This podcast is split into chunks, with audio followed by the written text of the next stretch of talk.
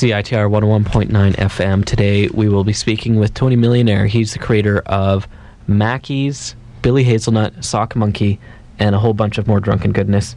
I'm joined by Colin Upton, and I'll just bring Tony on the line.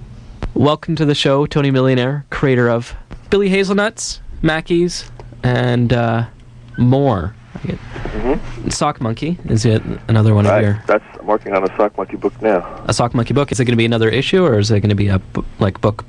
I'm doing one which is 4 issues, which are connected, so it's, eventually it'll be a full paperback book. But it'll come out in 4 separate issues. Okay. And that's back to the regular comic book form. The pamphlet form, as people like to call it now? Yeah, I don't know what people are calling it anymore. I used to call them comic books, but... That's a term I like, too. Yeah, somebody started to use the term chapbook, but I guess it was almost derogatory. That kind of takes away from the years of work that people put into comic books. What? That a name like chapbook kind of takes away from, you know, the great thing that is comics. Yeah, it does. It sounds like, well, so does pamphlet, but on the other hand, the word pamphlet used to be used for great pieces of work. Now, Billy Hazelnuts is your latest creation out from Fantagraphics. Uh-huh. It's your first graphic novel? It sort of is, and that just depends on how you define a graphic novel, because I did one... a Sock Monkey book, which was about 40 pages long, which was a hardcover in color. So I guess you could call that a graphic novel. But this one is like 110, 120 pages, and there's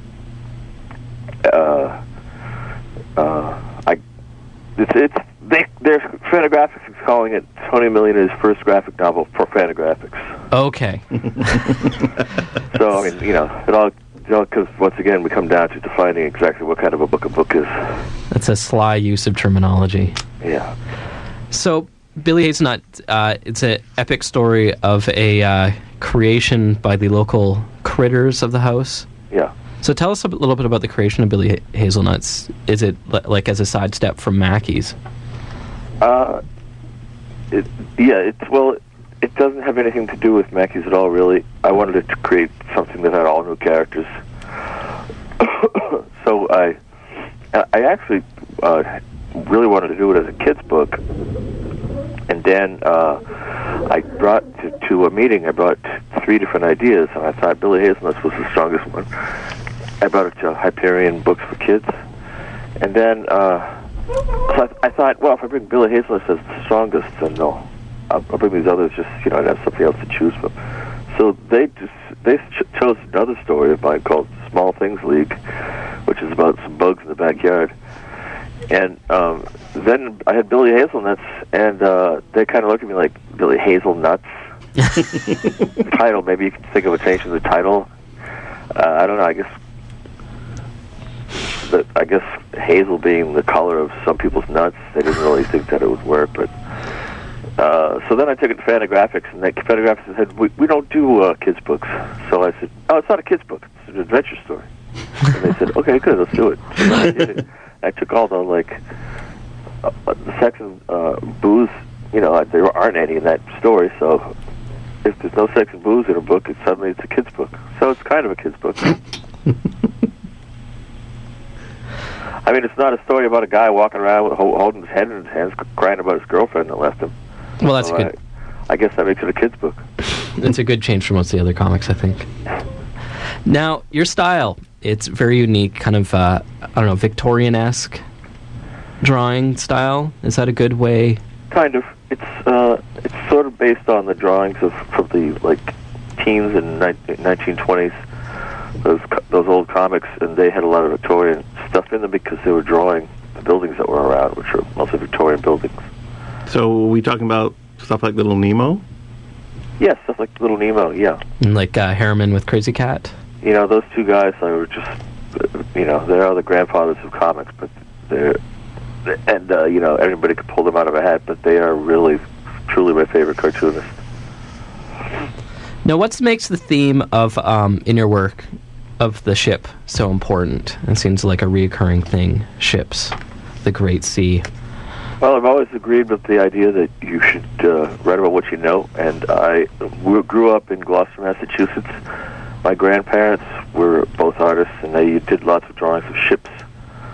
So there was always boats and ships around, and drawings of them. And whenever I try to, dig around into the back of my head for some ideas, I go back in time to me being a little kid in that house, and the smells of, freshly sharpened pencils and oil paints and those ships all over the place. So whenever I even see a picture of one of those ships, I think about the weekends we spend going up there to visit them. It's just something very, crazily nostalgic about ships for me. Did you spend... And ships are it's whenever you think about going into it's like a whole house, but it's on the water, and it can go from place to place. Then there's windows in it and little rooms inside it, so it's kind of like your own head sailing through the world, Is that why the setting in Maakies, it makes for such, so many stories to come from it, because it's such, an enclosed world in itself? Sure. It is. It's an enclosed world, and it's also the one that can go to other worlds. You can ride your boat over to some crazy island or off the edge of the world, or, put wings on it and start flying around. Have you spent much time on the ocean yourself? Not really. I had some friends that had sailboats, and they would, ride around in harbors and stuff, but I never really went on an ocean cruise. I should try it sometime. Hope I don't get seasick. That would change your comics immensely, I guess. Yeah. Drinking being an important role in your comics. I myself also a drinker. Uh-huh. It seems like one of those things in the comics community where people are full on or kind of not at all. As per my co-host Colin, who's a self-described teetotaler. Uh-huh. Is that a good description, Colin?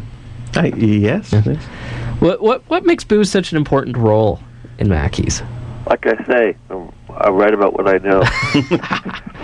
So what kind of... The thing is that I've always been surrounded by drunks, and a lot of comedy comes from just the absurdity of pouring poison into yourself and watching what happens.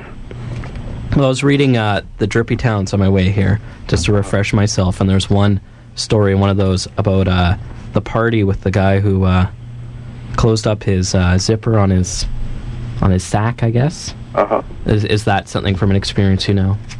Or is it just a fun story? Closed up his zipper on his back? On his sack. On his ball sack. He closed up his zipper? That was one of your comics, one of the Drippy Towns. It was? See, this is what happens when you're an old drunk. You don't remember half the stuff you did. But that sounds like a good idea. I'm going to write that down. And it was in Drippy Town 2, Comics and Stories number 3. It was The Rainbow of Hatred presents Ball Walk with Dale Ashman. Dale Ashman, yeah, that's a ball walk. That's right. This is a trick that this guy used to actually do. Dale Ashman is a guy who lives in New Orleans, and he travels around, so a lot of people in different towns know him. Whenever he comes to town, you're going to have a good time. He used to... We were at a party. The first time I ever saw him do it, we were at a party, and he said, "Watch this." And he pulled his one testicle out from his pants, and he zipped it up so that it was just poking out. And then he just started walking through the crowd, and he said, "Just watch me." So I stood up on a chair so I could see him, and he walked into this huge crowd at this party. And then I lost sight of him. And then all of a sudden I heard this woman scream, and I saw a commotion over there. People started jumping back. And then I heard some angry men shouting, and then I turned over, and Dale had come around the crowd, and he was coming up to me. And he goes, "Hide me," because apparently he had bumped the wrong person with his ball, and a whole bunch of people got angry at him. But he's famous for that trick, and he'll just walk around with one ball hanging out without, until somebody eventually notices it. but if you bump into somebody with the ball, that can cause trouble. That could cause some awkward silences. Yeah. How do you originally get connected with the Terminal City and Drippy Town? I really don't know. That it's been a long time ago. I can't remember. So I got some kind of contact from somebody who wanted to run my strip in the paper, and then he attempted to pay me. It was like some small amount because I knew they didn't have a big circulation. But the check bounced, and then it bounced again. And the thing is, every time an international check would bounce, because even though it's Canada's just over the line, and it's an international check. So every time that would happen, my bank would charge me like $50. So it ended up that the bounced checks were costing more than the checks and that I was getting. So finally, I said to them, "Look, I'll let you have my strip for as long as you want. You keep running it forever and ever, but as long as you promise me you'll never try to pay me again." So they ran it for free for a while. Now it's in Drippy Town. Is Terminal City still around? No, it went bankrupt. Yeah. A couple of times. Magazine, okay, or something? Or am I thinking of a different town? Sorry? I'm trying to keep track of these newspapers. Wasn't there another one that came up? There's Drippy Town and Terminal City. There's our paper for the CITR called the Disorder, right, in town. And well, there's the Georgia Strait. That's the alternative weekly, I guess. And the West Ender, but the West Ender doesn't. Only comic they have in there, I think, is Life is Hell. Mm-hmm. So. Uh-huh. We really do miss your strip, by the way. As it was a popular strip among here in Vancouver as a weekly thing to check out. So my question is for booze. What kind of booze do you like? I like beer at this point. It's I was a wild and dangerous drunk years ago. I was the guy, This is before I even started doing my strip. I was the guy who always showed up at the party with the bottle of vodka, like hidden in my coat somewhere, and I would just end up being just like completely mad drunk by the end of the night. So, and I ended up in jail a couple of times, just drunk tank. And after a while, on my 40th birthday, I decided I was going to quit drinking. So I decided to control my drinking. So I promised my girlfriend I would only drink wine and beer. So on my 40th birthday, I got a bunch of bottles of Merlot, and I just started chugging them down, and ended up getting just as drunk as I could have on whiskey. And then we were all trying to get into a cab, but the taxi driver, we were in Brooklyn, the taxi driver, he wouldn't take more than four people in his cab. So I started yelling at him. I said, "We can squeeze another one in there." And then I got up in the roof of the taxi cab, and I started shouting through the windshield. I said, "You bastard, let us in your cab." And he just freaked out. He was out in Brooklyn anyway. He was a Manhattan taxi.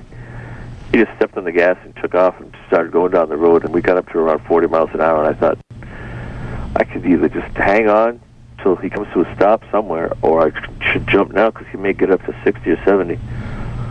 So I just jumped. And my leg got all cut, my pants got ripped open, and I got all like I came limping back with blood all over myself. And then I decided to quit drinking. So that lasted about a month. I said, "I'm gonna quit drinking. This is insane." So I that was the end of that girlfriend, and I decided to switch to only beer. So now I only drink beer. It worked out pretty well. So that's been like 10 years. I've only been drinking beer. Well, wine will give you that hangover that's just nasty. The wine hangover, I find. Yeah, anything will give you a hangover if you drink too much of it. I mean, you can get plenty drunk on beer. The thing is, it's a little bit harder to get... I got a hangover right now that I don't know how I managed to get. I didn't drink that much last night. But I had a new idea that I could sleep better if I wouldn't eat any food before I went to bed. So last night I didn't, but then the booze got stronger because I had an empty stomach, so it backfired and gave me a hangover. See, it's all science, physics. It's the law of the booze. Yeah, you got to figure out what to put in there, the right balance to bring about the perfect feeling. It is a delicate balance because if you go too far, it's a mess. But once you hit that right going, Colin's just staring at me like I'm on glue right now. Oh, it is tricky.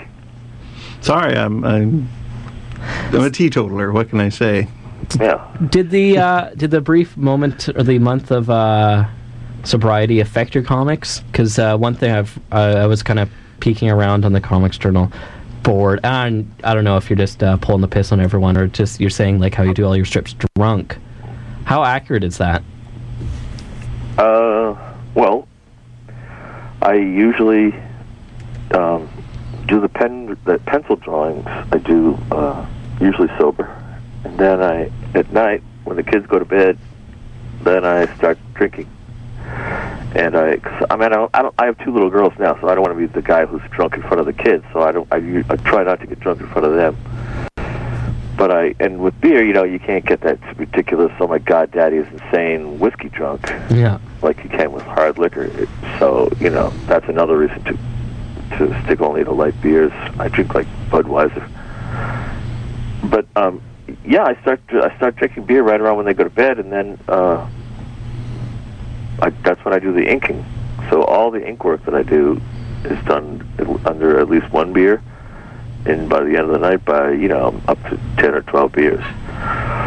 But I find that it doesn't really... The drawings I do when I'm sober are certainly not any better than the ones that I do when I'm drunk. It's like, it's just a question of like looseness and the fluidity of line, and you got to get to a point where you're comfortable and you start drawing. Well, your art style is like incredibly tight, like one of the most distinct art styles that I see around. What kind of training went into developing it? Developing what? Pardon? Developing what? Developing your art style. I went to the Massachusetts College of Art. I didn't get much training in the traditional drawing there, though. It was mostly, all the modern wackiness that's going on in the art schools. But I learned when I was a kid from my grandparents and parents. My mother was an art teacher, and my grandmother and grandfather were both professional artists. They did portraits and seascapes and, you know, old-fashioned stuff like that. So I got my basic this is how you draw skills from them. And then when I went to art college, I learned how to be crazy. I find your work particularly remarkable because so many strips I see nowadays, it seems like they're so constricted by the small space involved. Uh-huh. What size do you draw your original Maakies at? Most people draw them pretty big too. They just shrink them down. I mean, I don't know why they're not using the space. The strips I draw them like 14.5 wide by like 4.5 tall, I think. But the thing is, I just get a pen and get down in there and start doing the details. A lot of people want to simplify the drawings because somebody came up with an idea 50 years ago or so that if you draw the drawings simpler, you'll be able to get straight to the story, and the drawings won't get in the way of the story.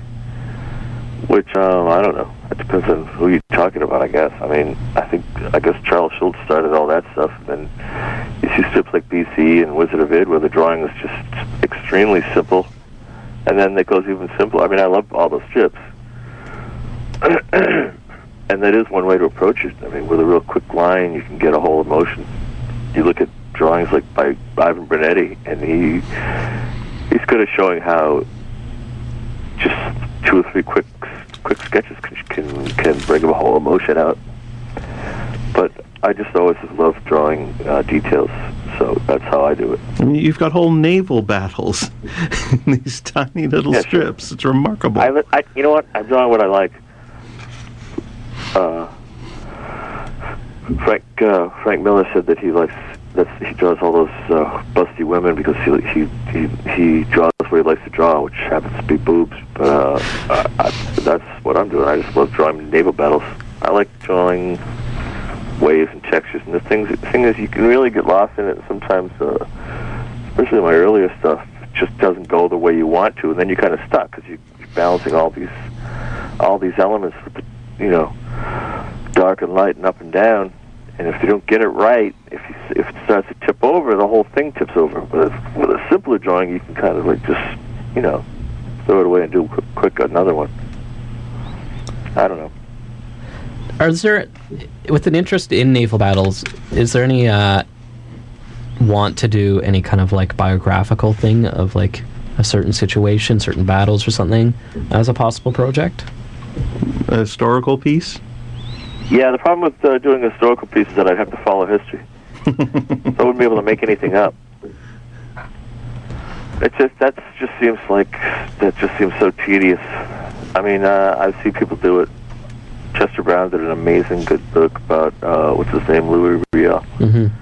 I just love that book, and it was the story of an actual historical figure. But I wouldn't. I don't know. There's something about following a story that's been written, in real life, and trying to keep true to that story that would just, bring me to suicide after about a month.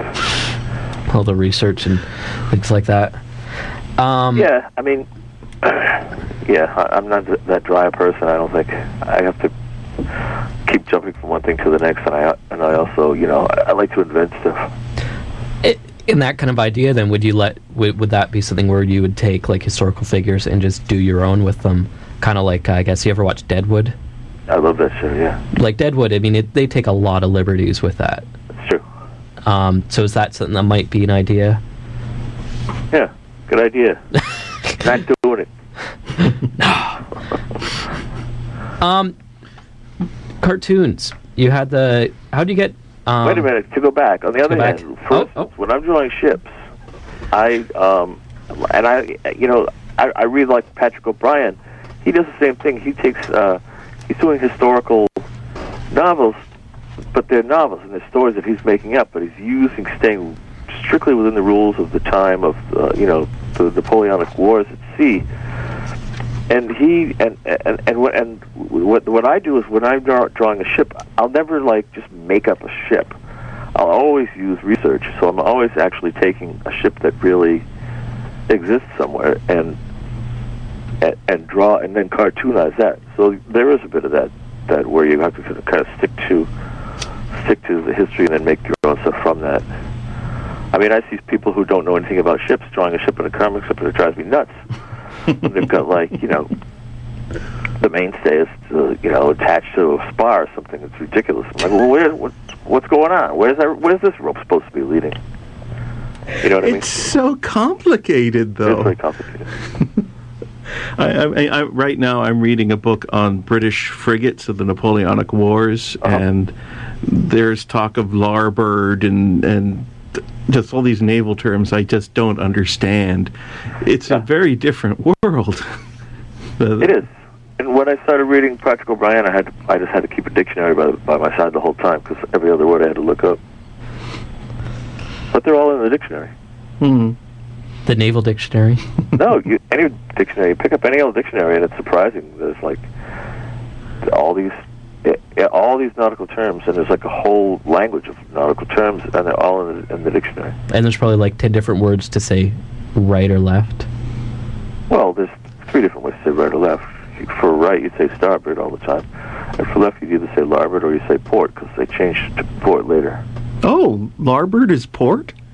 Yeah, but larboard is the same as port, but they changed it to port because people were when the steamships started coming out, they were so loud that you'd shout turn to larboard to somebody, and they'd turn it to starboard because they couldn't hear what you were saying. So they changed it and they said turn it to port. Oh, because just to make it easier to distinguish what a guy was saying, because you had to make a turn really quickly or you crash into another ship. So now larboard and starboard. Oh. Starboard, because that's from the olden days when the steering board on those old Polynesian ships or the Egyptian ships, they would steer with the steering board, and it was always on the right side of the ship. And larboard is where you would pull up to the port to get the larder, to load your ship. Oh. See? Oh, yes, that's it. Must have been steering board and loading board. Yeah, I must have. And the thing is about nautical stuff is that there's so much stuff that we use in regular language all the time. I'm sure like 6 or 7 times in this conversation we've used terms that started from nautical terms. Yes, well, you know where the phrase cold enough to freeze the balls off a brass monkey came from? Oh, I did know it once. Tell me again. Yeah, a brass monkey is what they used to keep their cannonballs on naval ships. It was a brass stand that they would put the cannonballs on. When it got cold enough, it would freeze and contract, and the cannonballs would fall off. Ah, see? That just suddenly doesn't sound as funny. Yeah. You just ruined something, Colin. Real witty. Wah, wah.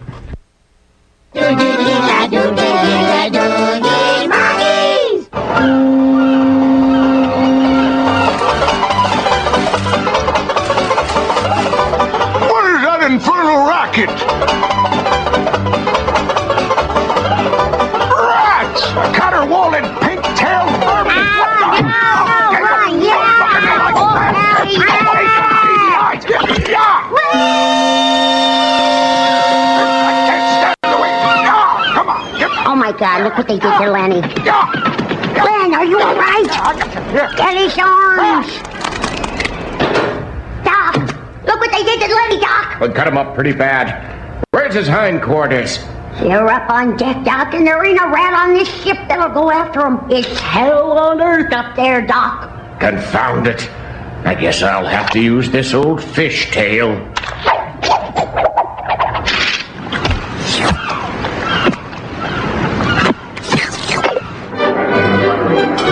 Father, may I keep a mermaid? Great kings, go, princess!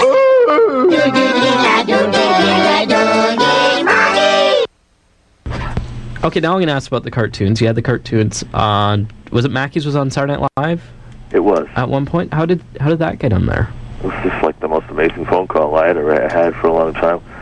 Guy calls me up and says, do you want to put your comic strip on Saturday Night Live? I said, yes.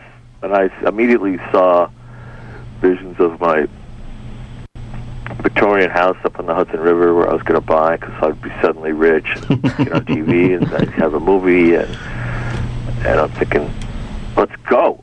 So when they started making it, and I guess Adam McKay or one of those writers over there had been reading the strip and really liked it, and Jim Signorelli, who was the guy who's been doing those parodies of commercials for like since the beginning of Saturday Night Live. Mm-hmm. He wanted to start producing some cartoons because Robert Smigel had been doing some cartoons, you know, the Ambiguously Gay Duo and TV Funhouse and stuff. So Smigel, Signorelli said, "Hey, I'll do cartoons." They made 6 of them, and they aired 2 of them, and then something happened. I don't know what happened, but they just stopped running them. I don't know if it was some kind of weird infighting or if they just weren't funny enough or what, but I don't know. I thought they were pretty funny. I watched them on YouTube last night and quite enjoyed them. I downloaded them, and I'm going to play some of the audio later afterwards from one of them. I think it's the one with the half mouse, half fish. Yeah, that was pretty funny. How many of these were just direct interpretations from the comics? Well, most of them were. It's you know, they were very short, so it was easy enough to take one of my strips and two or three of the strips and string them together and make a cartoon out of them. How involved were you with the process of actually producing the cartoon? There was a director who decided what was going to happen because I don't know anything about that stuff, timing and all that. And then and you know, the whole crew of animators, and then we all talked about the script and what would work best, and then I did the drawings of the characters, which they then animated. So I would draw each character, and then they would want a couple of in betweens to sort of show them, well, how does he lift his arm up and stuff like that. But they were very simple animations, so it wasn't a lot of work for me. Is that something you'd like to revisit? Doing cartoons? Well, we are working on the pilot. We got a pilot deal from Adult Swim to do the Drinky Crow show. which we're working on now. It's almost finished, and it is for Adult Swim. Did you already say that? Yep. We'll plug it again, Adult Swim. Yeah, and it's basically the story of Uncle Gabby and Drinky Crow at sea. We're doing it in a different style than those Saturday Night Live cartoons. It's going to be like very much quicker and a lot of action. We're using CGI, but it's not, it won't have that plastic CGI look to it. What we're doing is taking my drawings and wrapping them around CGI models so that it looks like my comic strips just like popped into 3D and popped into life.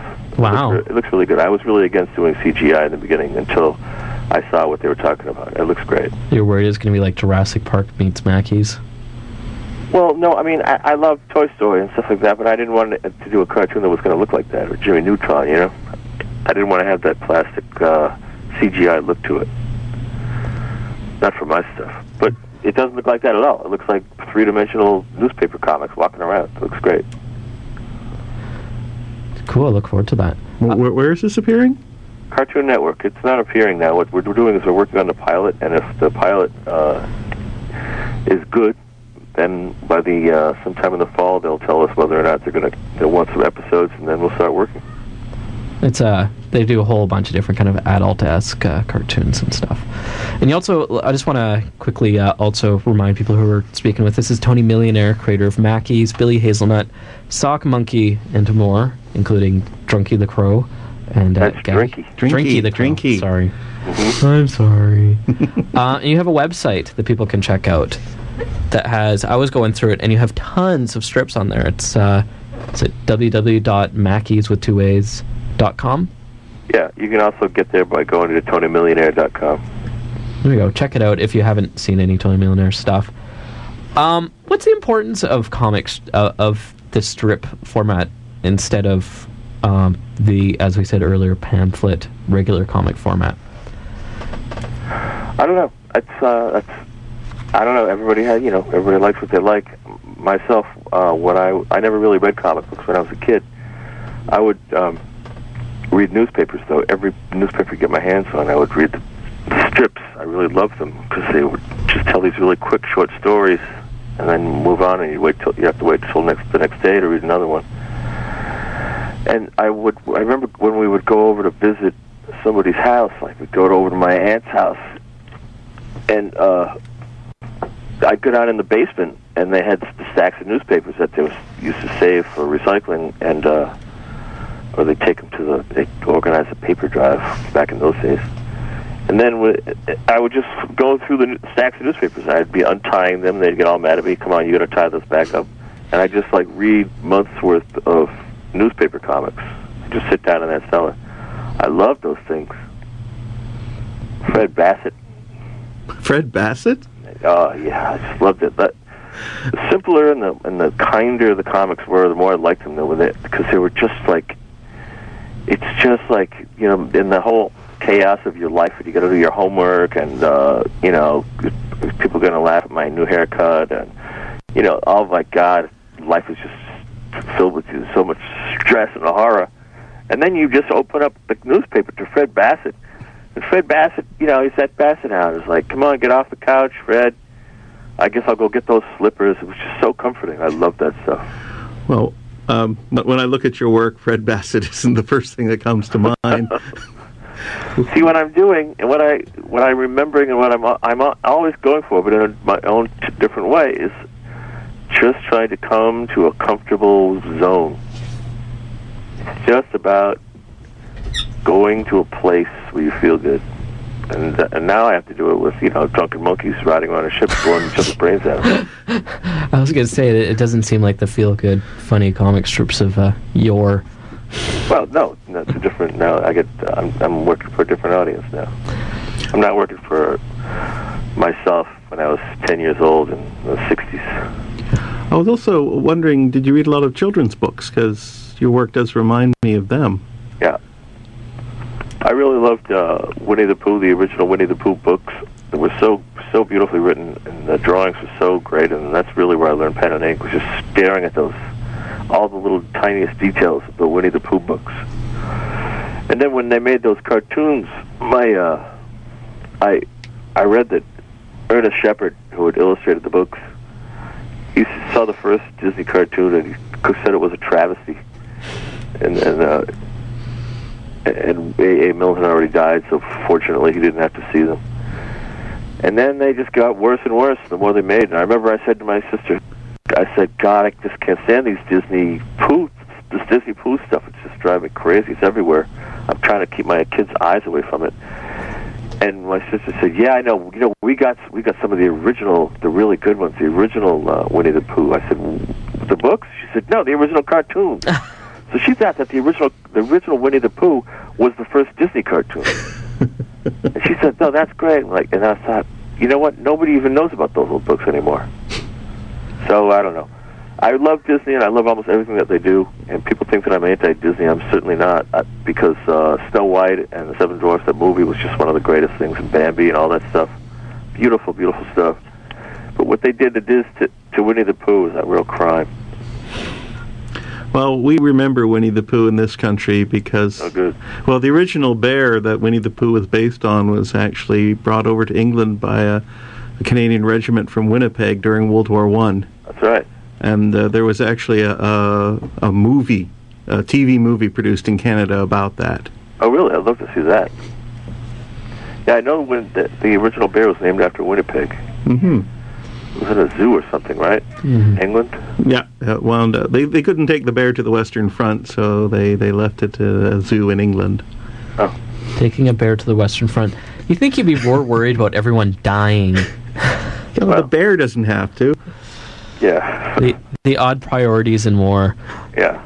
Now that you have children of your own, and revisiting children's books, do you find that you're going back to the old stuff when you were a kid? Or embracing anything in the new stuff? Or is it a different type of quality now?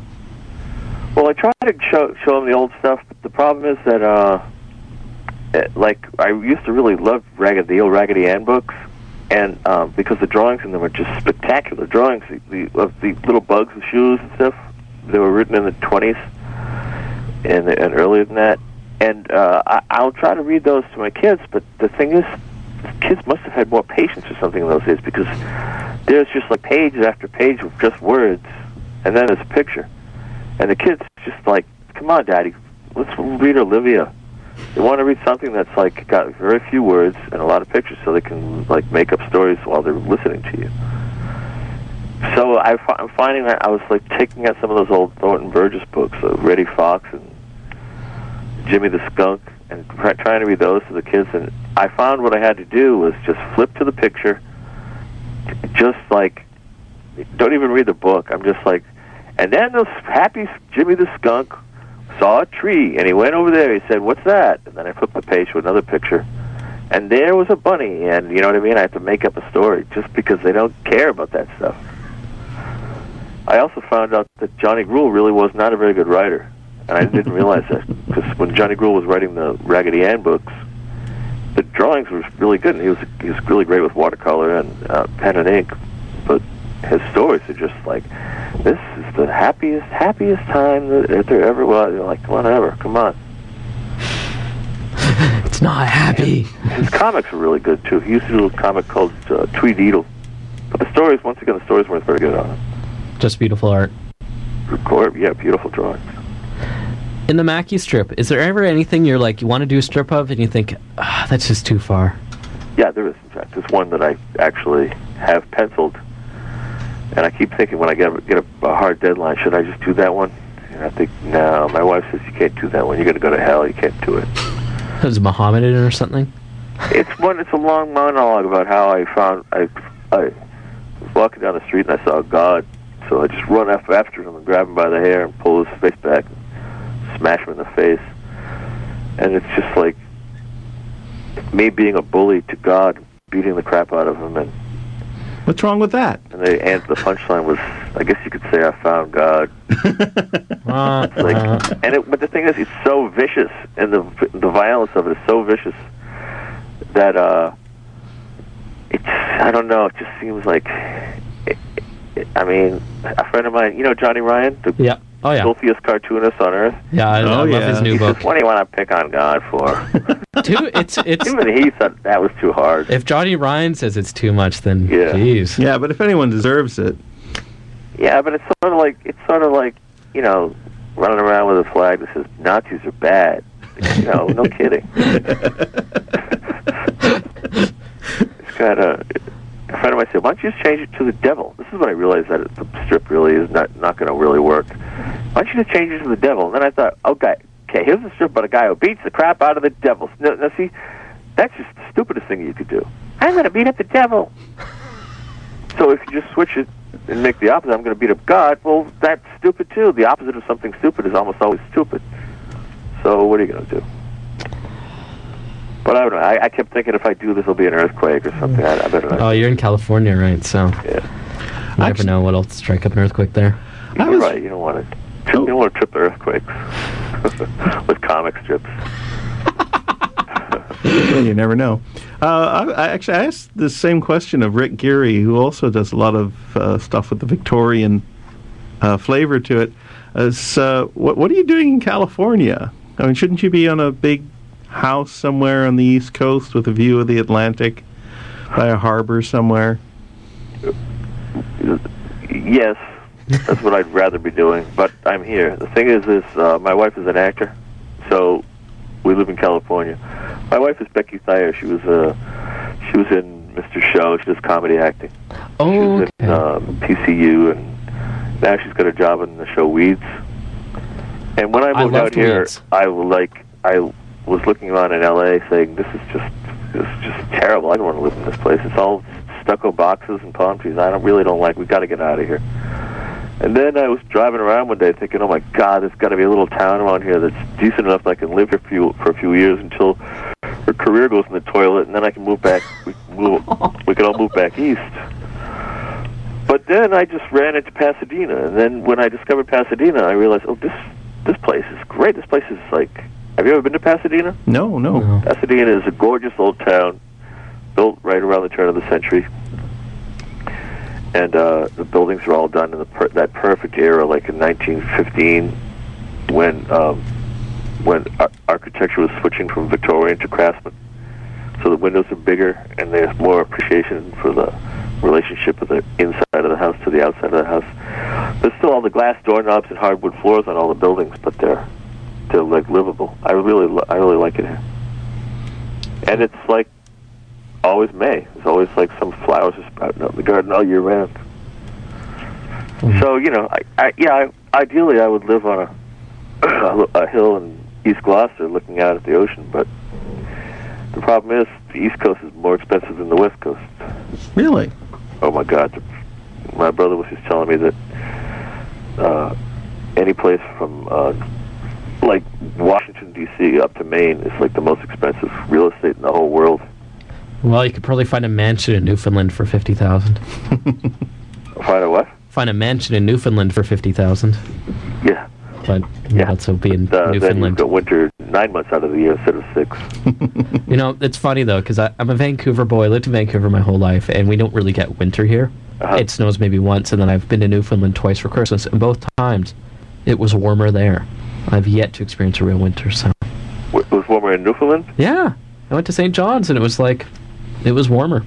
They do have the jet stream. Yeah, it was odd. That goes up. I know in Gloucester it didn't really snow very much because it was right out in the ocean. So I've yet to experience the big dump of snow. Is there any new comic artists that you're enjoying? Or Johnny Ryan?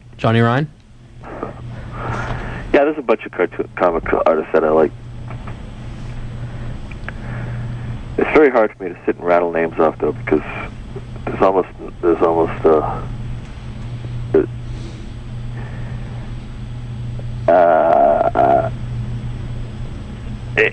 like such a giant stack of them, of cartoonists that I like, and there's a giant stack of cartoonists that I don't really like, that I hate picking them through and going, I like this one and I like that one, because I don't know. It's like when I'm looking at the old newspaper comics. People always love to dump on Kathy, because Kathy, that's not an old newspaper comic, but it's a newspaper comic. But Kathy, that strip is written, it's not written for me. It's not written for a hipster or a It's not written for somebody who wants, like, a really great joke. It's written for women that go to work and are worried about being fat and read that comic, and they're comforted by it. So that's why, I mean, I could talk about Kupperman and Jim Woodring and Gary Panter and Kaz and all those cartoonists that I really like. But then, see, like I just did, I'm just making lists. No more lists. Well, yeah, I mean, every cartoonist, like, appeals to a certain group of people. Mm-hmm. I did you ever hear about that fiasco that happened with Maakies in Vancouver? Oh, I read something about that, with the First Nations community taking quite offense to one of the strips. Yeah, I had done a strip that it was about some Indians coming over across the Bering Strait, and then they, how the hell did it end up going? It was like they were shooting each other or something, and one of the Indians said, "Indian not native to this land, Indian come over the Bering Strait millennia ago." And finally, the one animal that, and the animals came with them too, the big mammals, and the one animal that considered himself to be actual native, was the cockroach. And then my point was just that basically that everybody on Earth came to Earth from wherever they came from. You know, that nobody's really a native of anything. And then I found out, I didn't even realize it, but that's what, like, the white supremacists are using for an argument. I thought, oh, nuts, I just sided with the white supremacists. But I had no idea. And suddenly I was enlightened with a barrage of emails from the First Nation of the Canadian area. And, yeah, they asked for, like... I was pretty taken aback. I think they asked for, like, an apology from Terminal City. I apologize. I didn't really apologize. What I did was I sort of tried to apologize, but I felt kind of silly about apologizing for it because, I mean, you know, I've just stuck my foot into a big hornet's nest on the wrong side of it. So I said, well, I tell you what, why don't you... what was the name of that woman that... I said, why don't you can take over, you can draw the Maakies for this week. So she did. They told me they were going to, like, take all the Terminal City papers and all over the city and throw them in the garbage, and I don't know what else they were going to do. But I said, no, it's just believe me, it's a misunderstanding. You write the strip. So she did. She wrote a strip about Uncle Gabby, and then some Indian came and blew his head off or something. I forget what it was. It was all very funny, though. So this was only a problem in Vancouver, nowhere else? In the United States, nobody hears about the problem because they're so outnumbered now because, you know, you ever watch Deadwood? Oh, yeah. People down here just killed all the Indians. And, you know, there's a few tribes around, and there's casinos and et cetera, but it's not like... People don't listen to minorities down here. They just turn on. They just, you know, they it's all handled differently. Nobody really talks about it at all. Well, it's more of it's the melting pot in the United States, where we have the mosaic in Canada. Multiculturalism. Yeah. Yeah. Well, they should pay attention to it. I mean, I got a bumper sticker that says on my bicycle that somebody gave me. It says, "You are on Indian land," and my brother-in-law came over and he saw that, and he goes, "What do you care?" Jesus, you know what? Nobody really does care. So I don't know. It's a different attitude in the States. So I think we're coming to the end of our time here. Okay. Thank you very much for doing this with us, Tony. Thank you. Yeah, thank you. Any last questions at all, Colin? I was just wondering about, will you be continuing to contribute to Drippy Town Comics? Sure. That's awfully kind of you. They don't actually pay you or anything. Drippy Town? Yeah. No, I've forbidden them to pay me. Well, they're different from Terminal City? They're different from Terminal City. It's not quite the same bunch, but some of the same people, right? Yeah. Well, I shall see you at SPX. I'm going to make the trek over there. Yeah, I'm going to be going out there. What is that, in October? Yeah, I think it'll be a madhouse. Yeah, that should be fun. Yeah. I've never been to the Small Press Expo. I've never been to any conventions outside of Vancouver, and the ones in Vancouver is basically a room with, you know, my five artists. My phone doing that or yours? I don't hear my phone doing anything. I've been to a few conventions. I think SPX was the best. Are you there? Yeah. Oh, yeah. In 1998. Okay, well, thank you very much, Tony. Okay. Have a good day. Bye. Bye. Bye-bye. That was Tony Millionaire, creator of Billy Hazelnuts, Sock Monkey, Maakies, and more. Thanks to Tony for coming on the air. I think he was suffering from a mild hangover. I kind of wish I was, too. Really need to be drinking a lot more. As should Colin. Hey, I may be a teetotaler, but I'm still a huge Tony Millionaire fan. You don't have to be drinking for that. But it helps. Next week on the show, we're going to be joined by James Kochelka. James Kochelka, actually, he's the creator of American Elf, Monkey vs. Robot, frontliner of the James Kochelka Superstar Band. I've seen them play. As Colin's going to mention on the show, he has seen James Kochelka's Phallus live. I'm sure he's going to mention that in the show because he's told me about 10 times. Hey, I wasn't going to bring that up on air. Yeah, okay. Week after that, I will be joined by Sean from Sophia's Books. We're going to interview James Jean, a cover artist for Fables, and a whole whack of other stuff. His new book, oh God, I can't remember the name of it. It's gorgeous, though. It's really good. And the week after that, I'll be joined by Robin Thompson, who is a local creator of Champions from Hell, Zombie Jesus, and more.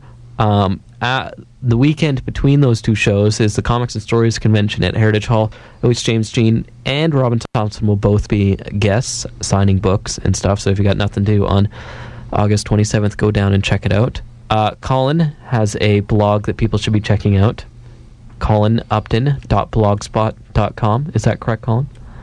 Yeah, I think so. I think I remember it better than Colin does. And don't forget, if you want to check out past episodes, go to www.crowncommission.com. This is CITR 101.9 in Vancouver from UBC. See you next week. Hey.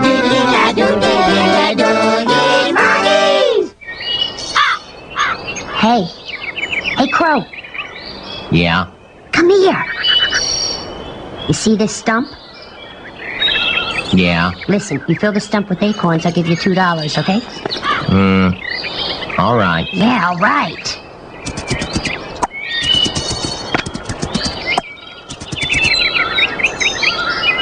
Good job. Yeah. $2. Say, how much is that gun? This gun? It's $4. How much is that whiskey? That whiskey is $1. Give me the whiskey.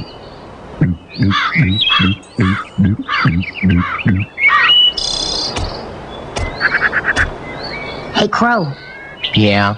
You fill the stump with acorns, I'll give you $2. Yeah, all right. $3.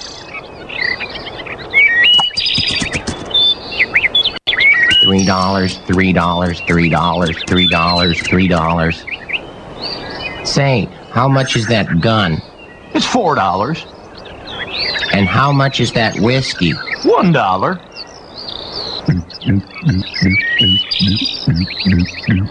You're doing a great job. Yeah.